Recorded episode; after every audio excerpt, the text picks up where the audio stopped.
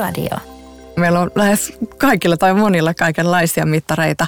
Tutkitaan omia askelmääriä ja, ja tota, sykettä ja muuta. Ja mä oon ihan varma, että nämä on niitä asioita, joita tullaan liittämään sitten siihen tavallaan lääkärin työhön ja niihin kliinisiin datapisteisiin, koska ne tuo lisäarvoa siihen. Näin sanoo lääkärikeskus Aavan ja Pikkujätin toimitusjohtaja Raija Tapio. Minä olen Eero Öster ja haluan toivottaa teidät lämpimästi tervetulleeksi Älyradion pariin. Raija Tapio on tehnyt pitkän uran 50-vuotiaassa perheyrityksessä. Hän aloitti Aavassa laboratoriohoitajana, mutta on sitten noussut tiimivetäjäksi, liiketoimintajohtajaksi ja lopulta toimitusjohtajaksi. Nyt hänen työpöydällään on lääkärikeskuksen lisäksi myös lasten ja nuorten lääkäriasema Pikkujätti. Puhumme Tapion kanssa tässä jaksossa johtamisesta, terveydenhuoltoalan digitalisaatiosta ja tietysti bisneksestä. Tervetuloa mukaan! Älyradio. Tervetuloa Älyradioon, Raija. Kiitos paljon. Heti kärkeen, onko itselläsi jotain lempipodcastia, äänikirjaa tai muuta sykähdyttävää sisältöä, jonka haluaisit jakaa Älyradion kuuntelijoille? Oho, hyvä alku. Mä voisin sanoa nyt juuri tänään niin, että mä ajattelen, että sellaiset pehmeät asiat, pehmeät arvot ovat kovempia kuin koskaan aikaisemmin. Joo. Ja mi- mikä sisältö olisi tästä niin kuin pehmeästä arvosta, semmoinen, mistä minä, mihin minä voisin vaikka perehtyä?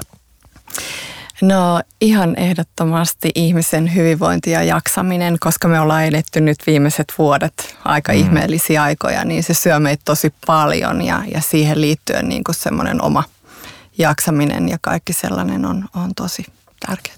Kyllä, samaa mieltä. Olet päätynyt laboratoriohoitajasta liiketoimintajohtajaksi ja toimitusjohtajaksi. Tämä tarina pitää kuulla alusta asti. Mistä syntyi kipinä terveydenhuoltoalalle? Joo, se tuli varmaan jossain kohin lukioaikoina, kun mä ajattelin, että terveydenhuolto on sellainen, mikä kiinnostaa. Ja sitten minkä takia labrahoitaja, niin mä oikeastaan sit pohdin sitä, että mun vahvuus oli ihan ehdottomasti matikka, kemia, fysiikka silloin lukiossa. Ja sitten mä mietin, että sitä pystyisi yhdistämään terveydenhuollossa nimenomaan niin kuin labra-alalla. Joo. Et sitä, sitä kautta se syntyi ja, ja sitten jotenkin ehkä, no siihen sattui mun äidin sairastumiset ja muut tällaiset asiat, jotka sitten toi tämän aiheen vielä enemmän lähelle, mm. niin sitten se valinta tuli sitä kautta. Just näin. Eli, eli tota, koit, että matikka, fyssa, kemia, kemia niin kuin, tukee tätä, tätä laboratorioa ja sitä, sitä innostusta pystyy jatkamaan siellä.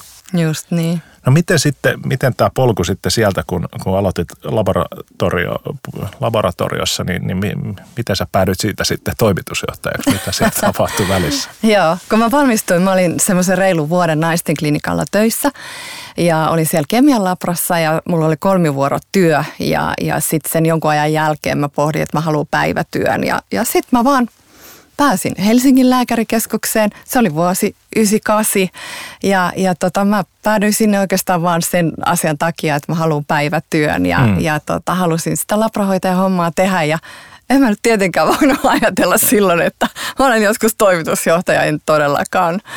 Ja, ja tota, siitä sitten ura lähti talon sisällä kehittymään, että mä olin ollut semmoisen reilun vuoden siinä – Labrat-tiimissä, kunnes sitten mua pyydettiin siihen esimieheksi ja sitä kautta sitten toimipistevastuuseen, siitä alueen vastuuseen ja sitten 2010 mulle tuli sitten hallinnossa tehtävää, että mä siirryin erikoislääkäriliiketoiminnan palvelujohtajaksi ja vuonna 13 liiketoimintajohtajaksi ja sitten vuonna 15 toimitusjohtajaksi.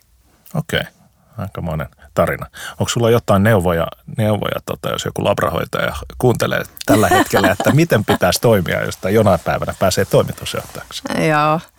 No mä oon aina keskittynyt siihen sen hetkiseen tehtävään niin kuin ihan täysin. Et mä, mä en ole ikinä ajatellut, että mä olisin jotain muuta kuin mä, mitä mä sillä hetkellä teen. Hmm. Ja, ja tota, ehkä se on sitten ollut sellainen asia, kun on siinä hommassa pärjännyt, että sitä on sitten katsottu, että vastuita voisi antaa tuolla ihmiselle nyt vähän enemmän. Ja, mm. ja sitten mä oon aina jotenkin ajatellut, että no enköhän mä sitten pärjää ja sitten hypännyt niin kuin seuraavaan ja näin. Mutta en ole itse todella ikinä niin kuin sillä hakeutunut tai havitellut mitään muuta kuin sitä sen hetkistä tehtävää, mm. yrittänyt tehdä sitä hyvin. Niin just, joo. Okei. Okay. No tota, jos puhutaan tästä johtajuudesta, niin mitkä asiat määrittävät sinun johtajuuttasi? Hmm. Siihen liittyy kyllä semmoinen, siis sana rohkeus. Kaiken kaikkiaan on, on siellä taustalla, mutta sitten mm, mun johtajuutta määrittelee sellainen niin kuin, arvot, ihmisten arvostus ja kunnioitus ja yhdessä tekeminen – yhdessä onnistuminen ja, ja innostuminen on ihan mahtavinta, mitä voi olla. Se ruokkii sitten taas tosi paljon eteenpäin ja, ja semmoinen positiivinen ilmapiiri on tosi tärkeää. Ja sitten ihan yhtä lailla se niin kuin myöskin, että kuuluu epäonnistuu, saa epäonnistuu ja silloin oppii ihan älyttömästi ja se kuuluu siihen ja sitäkään ei pidä pelätä. Siinkin tulee olla rohkea, että aina mm. pitää yrittää. Eli positiivisen ilmapiirin tuominen myös sinne epäonnistumisten puolelle. Kyllä, ihan ja. ehdottomasti. Just näin. No mitkä on ollut, ollut suurimpia oppeja johtajuudessa sinulle? Joo. Suurimpia oppeja on varmasti ollut se asia, että – että jos ei tee ihmisten kanssa yhdessä asioita, niin ei, ei pysty niin saamaan niitä eteenpäin tai, tai on, pysty onnistumaan niissä, että kaikessa pitää huolehtia siitä, että ihmiset on mukana ja, ja ymmärtää ihan varmasti, että mihin me pyritään, mikä on meidän visio ja sitä kautta sitten meidän strategiset tavoitteet ja sitten taas ne valinnat, mitä me ollaan taktisiksi siellä valittu. Että et tota, että kaikilla on varmasti kirkkaana mielessä se, ja silloin me voidaan jokainen myös tietää, että milloin me ollaan onnistuttu työssä, kun me tiedetään, mitä meiltä odotetaan. Ja, ja sitten siinä on tietty sellainen niin kuin selkeys. Mä näen sen hyvin niin kuin loogisena asiana, että on tavoitteet ja sitten niille on mittarit, niitä seurataan ja, ja tota, sitten me ollaan varmoja siitä, että me mennään sinne suuntaan, mitä meiltä odotetaan. Eli, eli hyvin tällainen niin kuin looginen asia. Ja sitten mä innostun puhua tästä, koska sit li, siihen liittyy itseohjautuminen myöskin tosi vahvasti ja sitten johtamisessa tämmöinen niin kuin valmentava ote siihen tekemiseen, että luotetaan ihmisiin. Joo niin, niin se on meillä tosi tärkeää. Joo, kyllä. Eli tämä ensimmäinen, niin voisiko sitä, sitä miten niin kuin visiostrategia tuodaan taktiselle levelille, tasolle ja näin, niin, niin voisiko sitä niin kuin kuvata alignmentiksi, että mm. kaikki menee samaan suuntaan. Just näin. Mutta tota, puhuit tästä niin kuin valmentavasta johtajuudesta. Mitä, mitä se tarkoittaa sulle? Avaatko vähän, mitä Joo. se tarkoittaa? Joo. Me ollaan lähetty tuossa noin vuosi sitten ottaa ensiaskeleita niin kuin itseohjautuvampaa organisaatiota suuntaan ja, ja tota, me ollaan tehty tiettyjä niin kuin, ihan konkreettisia ää, tapoja, miten me halutaan johtaa ja mitä me halutaan, että meidän henkilöstö myöskin niin kuin, saa itse päättää. Eli se tarkoittaa sitä meillä, että raamitetaan vahvasti luotetaan niihin meidän ihmisiin ja he voivat päättää niistä asioista. Mm. Ja heidän täytyy tietää ne raamit, minkä puitteissa he voivat sitten päättää ja tehdä asioita. Että hyvin tällainen myöskin niin kuin, äh, konkreettinen asia, mutta se, äh, se on vaikeinta oikeastaan meille niin kuin johtotehtävissä, että uskaltaa tietyllä lailla luovuttaa ja, ja tota, luottaa mm. siihen porukkaan. Kyllä, kyllä ja, ja tota, toi se, että miten, miten se sitten tuo osaksi sitä jokapäiväistä tekemistä, että joku vaikka kysyy neuvoa esihenkilöltä, niin esi, esihenkilö ei suoraan kerrokaan, mitä tulisi tehdä, vaan kysyy, kysyy tota, siltä henkilöltä, että mitä hän tekisi ja menee niin kuin sitä kautta. Niina, Niina, ja se vastaus sieltä yleensä tulee, kun uskaltaa kysyä, että hei, miten sä tekisit tämän homman? Niin, niin, mutta silloin, jos, jos aina vastaa, niin silloin tulee kysymään myöskin seuraavalla kerralla ja mm. seuraavalla kerralla mm. ja sitten se itseohjautuvuus ehkä katsoo siitä. Mutta joo. Hei, mitäs tota, onko sulla jotain johtaja-esikuvia? Hmm, johtaja-esikuvia. Mm, sekin liittyy oikeastaan sellaiseen niin kuin rohkeuteen ja se liittyy yrittämiseen. Jos mä mietin nyt vaikka ihan Aavan perustajaa Aho Jussia, aika, aika rohkea mies ja, ja tota, teki paljon töitä ja sai paljon aikaiseksi ihailen ihan suunnattomasti. Oma isäni on ollut yrittäjä ja näin päin pois. Eli siihen johtajuuteen ja ihailuun ja esikuviin liitän vahvasti yrittäjyyden ja semmoisen kovan työn tekemisen ja yrittämisen. No mä oon ymmärtänyt, että toimitusjohtajana työtä on usein aika paljon. Mutta sitten kun sulla on firmojakin kaksi, niin sulla täytyy olla aika paljon lautasella. Niin miten sä huolehdit omasta jaksamisestasi? Joo, no mä just tuossa mietin, että nyt mä oon yleensä liikkunut tosi paljon. Nyt mulla on jotenkin retuperällä se, että mulla on pakko varmaan ilmoittautua jonkun puolikkaalle juoksemaan, että mä kanssa treenaan. Se on mun tavoite, tavoite. Mutta omasta jaksamisesta mulle tärkein on uni. Siis täytyy aivan vaan ehdottomasti oikeasti nukkua riittävästi ja, ja käydä se taistelu niin kuin illalla sen asian kanssa, että se ruutu ei ota, ota aikaa sieltä ja, ja pyhittää se sitten levolle, koska uni vaikuttaa sitten taas niin monen asiaan siitä eteenpäin. Tietysti siihen kun lisää sen, että syö fiksusti, niin, niin se tukee sitä ja, ja nyt sitten vielä kun ottaa tässä liikkumiseen tavoitteita, niin, niin se auttaa. Ja sitten ihan ehdottomasti tarvii olla myös muita juttuja mielessä toki kuin työasiat ja siihen tietysti auttaa sitten perhe ja meidän pojat liikkuu paljon, harrastaa urheilua ja muuta ja niiden parissa kun on, niin saa sitten ajatukset myös pois siitä perus muusta työarjesta. Kyllä. Mitä vinkkejä sä antaisit kuulijoille, jotka on myös johtotehtävissä näinä poikkeuksellisina aikoina? No ihan vinkkinä se, että huomioi sen asian, että ylipäänsä niin kuin se hyvinvointi, oma jaksaminen on, on framilla ja miettii niitä toimenpiteitä siihen, miten sitä voi parantaa. Ja, ja kyllä nyt just jos miettii näitä aikoja, kun me vedetään Teamseja vaikka siellä kotona niin kuin päiväputkeen, niin sitä päivähän ei ole helppo myöskään lopettaa. Ja, ja se venyy yleensä helposti sitten ill, illasta se työpäivä, eli, eli tekee sellaisia ihan konkreettisia asioita, että mun työpäivä päättyy tossa ja sitten mä vaikka päätän sen kävelylenkillä, että mm. kävelen niin kuin töistä kotiin tai muuta, että, että tulisi sellaista vähän ää, työn ja vapaa-ajan erottamistakin. Joo, toi on hyvä vinkki toi jonkinnäköinen rutiini siihen niin kuin työstä irrottautumiseen. Älyradio.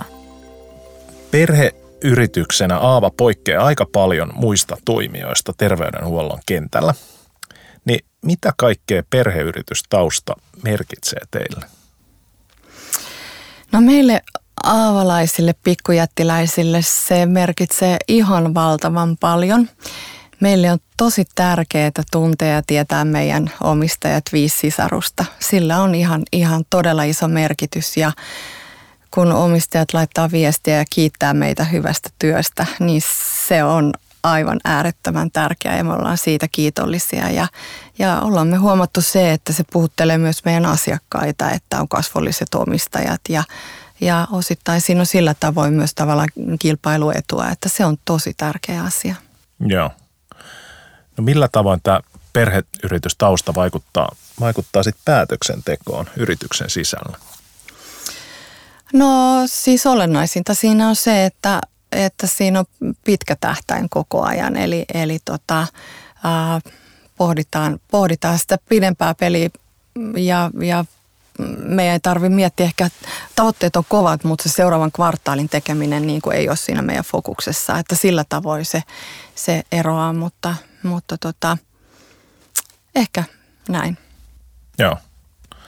Eli, tota, eli pidempi sykli ja katsotaan pidemmälle tulevaisuuteen eikä häthäillä nytte. Miten sä näet, niin kuin millaista on työskennellä perheyrityksessä, jos sä vertaat sitä aikaisempiin työpaikkoihin? Eroako se jollain tavoin?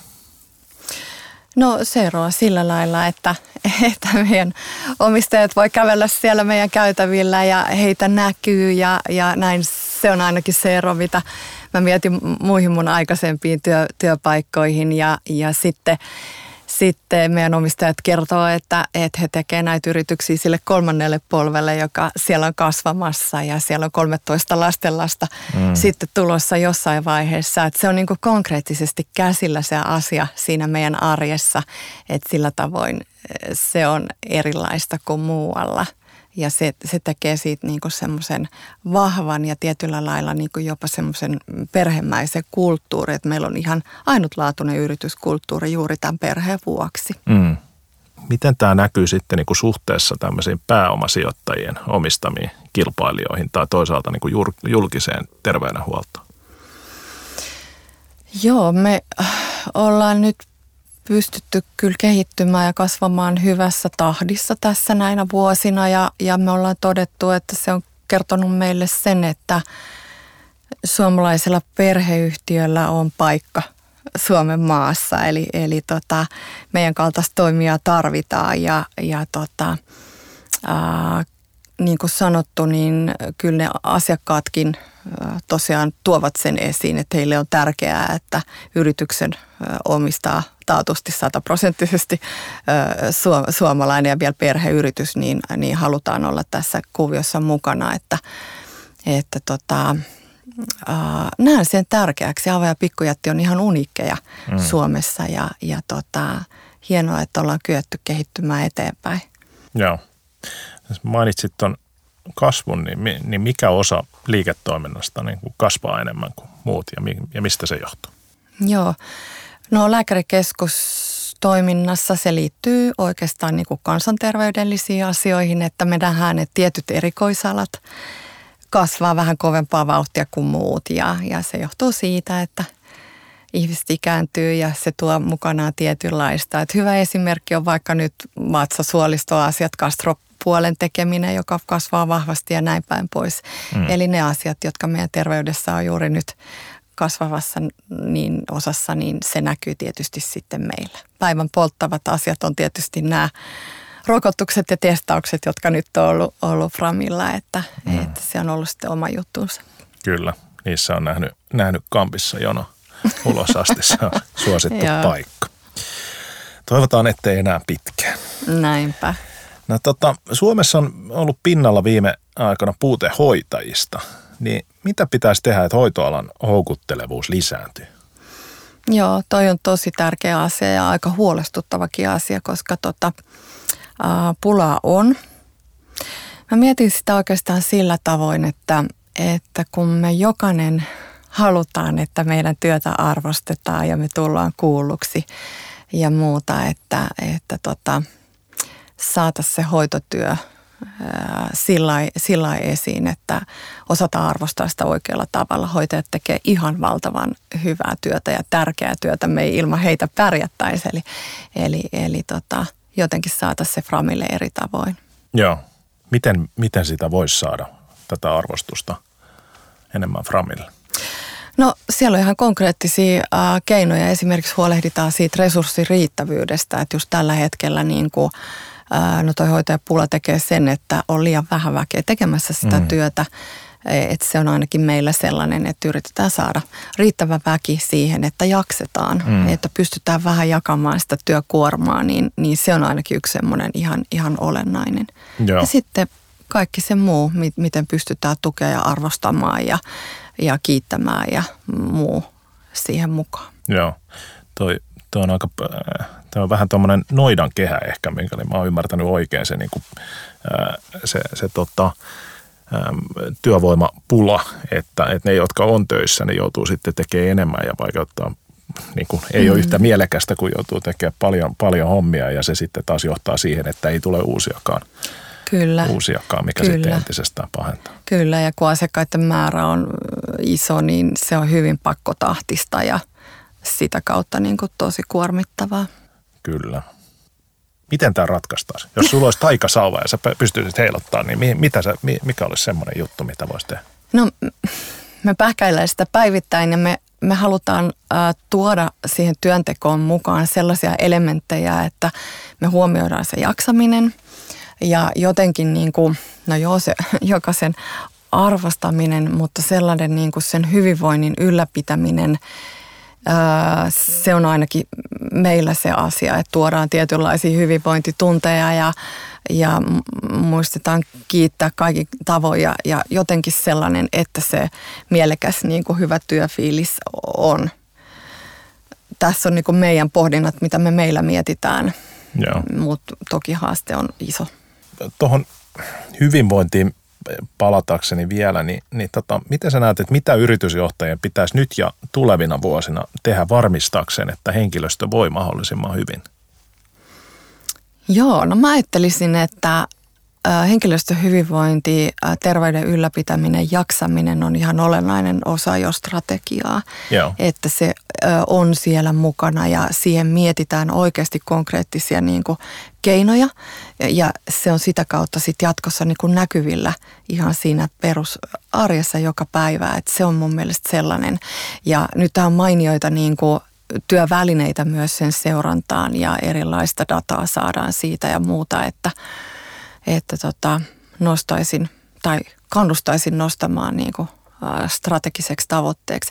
Sitä paitsi mä oon huomannut ainakin sen, että yritykset, jotka vahvasti nostaa työhyvinvointia ja jaksamista esille, niin mä uskon, että se on myös kilpailuetu. Mm. Nyt kun me taistellaan hyvistä tekijöistä, Kyllä. niin se on ihan tosi tärkeää. Kyllä. Mainitsit tuon datan, niin minkälaista, minkälaista dataa?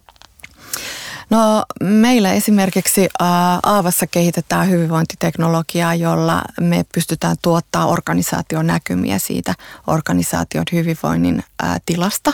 Mm. Me saadaan sieltä kiinni erilaisia ryhmiä ja me osataan sit sitä kautta kohdentaa oikeanlaisia palveluita niille, niille ihmisille, kuka mitäkin tarvii tämä data ja teknologiakehitys, äh, niin kuin, se on kehittynyt valtavasti ja se tulee kehittyä ihan älyttömästi niin kuin tästä eteenpäin. Joo. Ja se on musta tosi makea, että yritysjohdolla HR-henkilöstöjohtajalla on hyvät työkalut, että hän osaa tehdä sit niin kuin oikeita päätöksiä niiden pohjalta.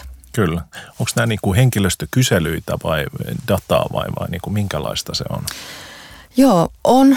No työkykyjohtamisen järjestelmä on yksi, yksi tota, ää, systeemi, joka auttaa. Siellä on sairauspoissaoloseurantaa ja muuta tällaista automatiikkaa taustalla, mutta sitten on kyselyitä ja se, mitä me ollaan Aavassa tehty, niin siihen liittyy myös se, että me kyetään yhdistämään tämmöiseen aistikyselyyn myös muuta dataa ja se on se mielenkiintoinen juttu, että me saadaan joo sen ihmisen oma käsitys siitä omasta hyvinvoinnin tilasta, mutta sitten ihan kliinistä dataa sinne hmm. taustalle tai, tai näistä meidän rannekkeista, sormuksista ja muista vielä, vielä sit HRV-dataa ja muuta.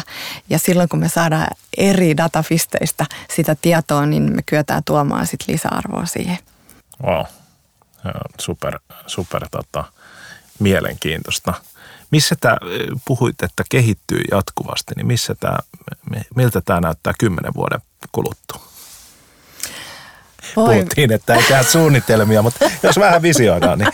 tota. No visioidaan niin. Mä, mä tota, yksi meidän lääkäri sanoi hyvin, että hän näkee, että lääkäri on nykyään semmoinen niin kuin, äh, oikeastaan niin kuin kriitikko sille, että mistä ne lähteet sillä asiakkaalla oikein o- ovat. Ja se on erilaista se lääkärin työ nykyään ja siihen se ihan varmasti menee. Ihmistä kiinnostaa oikeasti omat, omat tota, erilaiset unet ja muuta asiat, niin kuin tiedetään. Meillä on mm. lähes kaikilla tai monilla kaikenlaisia mittareita. Tutkitaan omia askelmääriä ja, ja tota, sykettä ja muuta. Ja, ja mä oon ihan varma, että nämä on niitä asioita, joita tullaan liittämään sitten siihen tavallaan lääkärin työhön ja niihin kliinisiin datapisteisiin, koska ne tuo lisäarvoa siihen. Mm. Ja sitä kohti tämä menee ja se on hyväksi meille kaikille että kyetään paremmin. Ei vaan niin, että lääkärikeskuksessa odotetaan, että ihminen sairastuu ja tulee meille, vaan me kyetään ylläpitämään sitä terveyttä siinä niiden lääkärikäyntien välillä. Niin. Se on se juttu.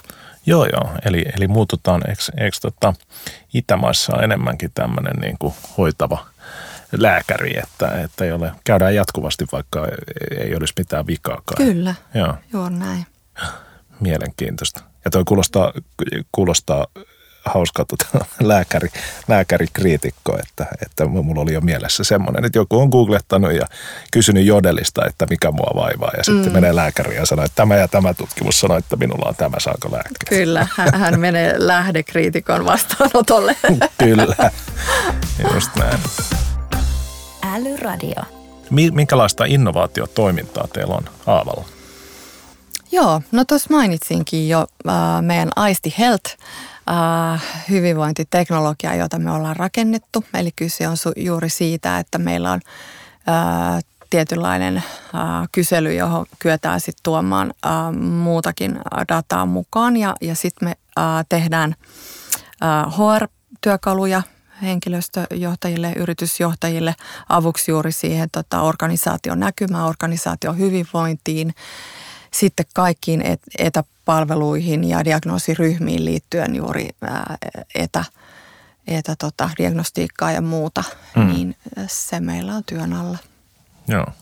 Avaa vähän toi Aisti Health, niin mitä, mitä se tarkoittaa? Joo. Se on lähtenyt aluksi liikkeelle siitä, että me halutaan selvittää ihmisen hyvinvoinnin tila. Se lähti liikkeelle kyselystä ja meillä oli siellä yhdeksän osa-aluetta. Ei perinteisesti pelkästään vaan se uni, ravinto ja liikunta, vaan me ollaan tuotu siihen tämmöinen holistinen niin kuin, kokonaisnäkymä sen ihmisen hyvinvoinnista ja siellä on osa-alueita, jotka on niin kuin ulkoisia osa-alueita myöskin, jotka vaikuttaa omaan hyvinvointiin. Siellä on merkityksellisyys, sosiaaliset suhteet, talouden tilanne ja muuta tällaista, mm. jotka vaikuttaa omaan hyvinvointiin. Ja, ja tota, sinne on luotu algoritmit taustalle, eli tiedetään, että tietyt asiat vaikuttaa toisiinsa ja sitä kautta sitten saadaan niin kuin – hyvä näkymä sen ihmisen hyvinvoinnista ja kyetään tosiaan auttamaan ja ohjaamaan häntä sitten oikein. Mm. Ja sitten jos miettii organisaatiotasolla, että kun henkilöstö tekee tämän kaltaisen ää, aistin, niin se antaa ihan valtavan informaation sille esimiehelle esimerkiksi mm. oman tiimin hyvinvoinnin tilasta ja ja ennen kaikkea se, että sitä kautta sitten kyetään tekemään niitä järkeviä toimenpiteitä, eikä ammuta haulikolla niitä toimenpiteitä, vaan kohdistetaan ne sitten mm. oikein, kuka mihinkäkin sitä jeesiä tarvii. Joo, joo. Okei. Okay. No entäs tota, entä kuluttajien puolelle, jos miettii, että teillä on aika, aika makeita tuotteita, esimerkiksi tämä jääräpalvelu, joka on, on, on tämmöinen, mikä tämmöinen perusteellinen terveystarkastus käsittääkseni semmoisille, jotka ei missään nimessä sitä tarvitse. Ja minähän en semmoista tarvitse, mutta, mutta muille se voi olla hyvä. Mutta tota, niin kuin, mitä muuta tämmöisiä on, on tulossa? Joo, no liittyy noihin meidän erikoisaloihin. Kyetään tuomaan, tuomaan niihin ää, sitä, sitä teknologiaa mm, ja tuotteistamaan niitä – niitä kokonaisuuksia. Sitä, sitä me tehdään. Jäärähuolto meillä on ja elää, sitä kehitetään edelleenkin. Mutta sitten se oikeastaan, mitä me tehdään, niin liittyy sellaiseen niin kuin helppoon asiointiin, että et, et tota, se kanava ja ne kanavat on olemassa, mitä se ihminen sitten haluaa käyttää, kun hän tarvii apua tai, tai haluaa, että me pidetään yllä, ylläpidetään terveyttä. Joo. No jos palataan hetkeksi vielä tähän hoitajapulaan, mistä me keskusteltiin, niin, niin tota, siis mikään ei korvaa tätä osaavaa henkilöstöä, mutta löytyisikö digitalisaatiosta jotain keinoja, jolla tätä tilannetta voisi helpottaa? No ihan varmasti löytyy ja hyvä esimerkki on se, että jos miettii tällaista ää, niin kuin akuuttisairaanhoitoa, vaikka yleislääkäreitä, yleislääkärin vastaanotto on yleensä sen 20 minuuttia ja, ja tota, nyt sitten – chattilääkäri voi hoitaakin vaikka useampaa potilasta yhtä aikaa sen chatin välityksellä ja muuta, eli, eli liittyen tähän lääkäripulaan ja muuta, niin teknologia auttaa siinä kyllä. Että, ja sitten taas mikä parasta, niin ää, se asiointi helpottuu sille asiakkaalle. Eli, eli tota, niin kuin sanottu, aina ei tarvitse lähteä lääkäriin, vaan sä saat nopeasti sitten sen avun sieltä kotoa.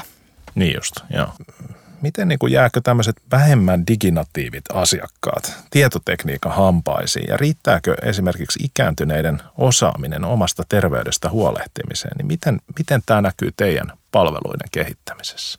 Joo, tämä näkyy hyvin.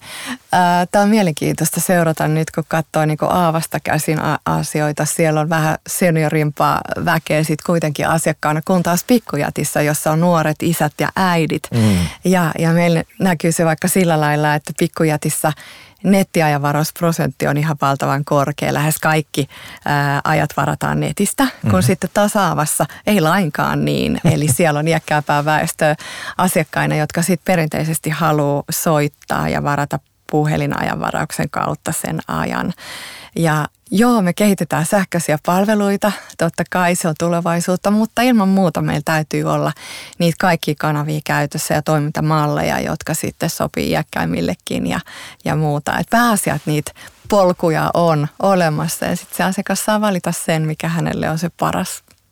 Niin just, eli pal- palvellaan asiakasta sillä tavoin, miten hän itse mm. sen tarvii. Kyllä. Älyradio. Älyradion vakiokysymys on kysytty jo lähes seitsemältä kymmeneltä vieraalta ja nyt kysymme sen Raijalta. Raija, mikä sinusta on älykkäintä juuri nyt? Se voi olla idea, palvelu, kirja, mitä tahansa. Ää, älykkäintä juuri nyt. Taisin aloittaa sillä. Pehmeät ää, arvot, pehmeät asiat ovat kovempia nyt juuri kuin koskaan aikaisemmin. Näin ajattelen juuri tänään. Ää, kirjasta suosittelen ihan erityisesti Hanna Proteruksen Ainoa kotini, tosi koskettava kirja. Hanna on meillä virtavalmennuksessa coachina ja, ja tota, huikea kirjailija myös. Iso kiitos haastattelusta. Kiitos. Älyradio. Kiitos kun kuuntelit jakson. Kuulemme mielellämme kommentteja Älyradioon liittyen Twitterissä hashtagillä Älyradio. Samalla tunnisteella voi myös ehdottaa tulevien jaksojen vieraita. Käy myös tilaamassa Älyradio omasta suosikkipalvelustasi. Kuulemiin! Älyradio.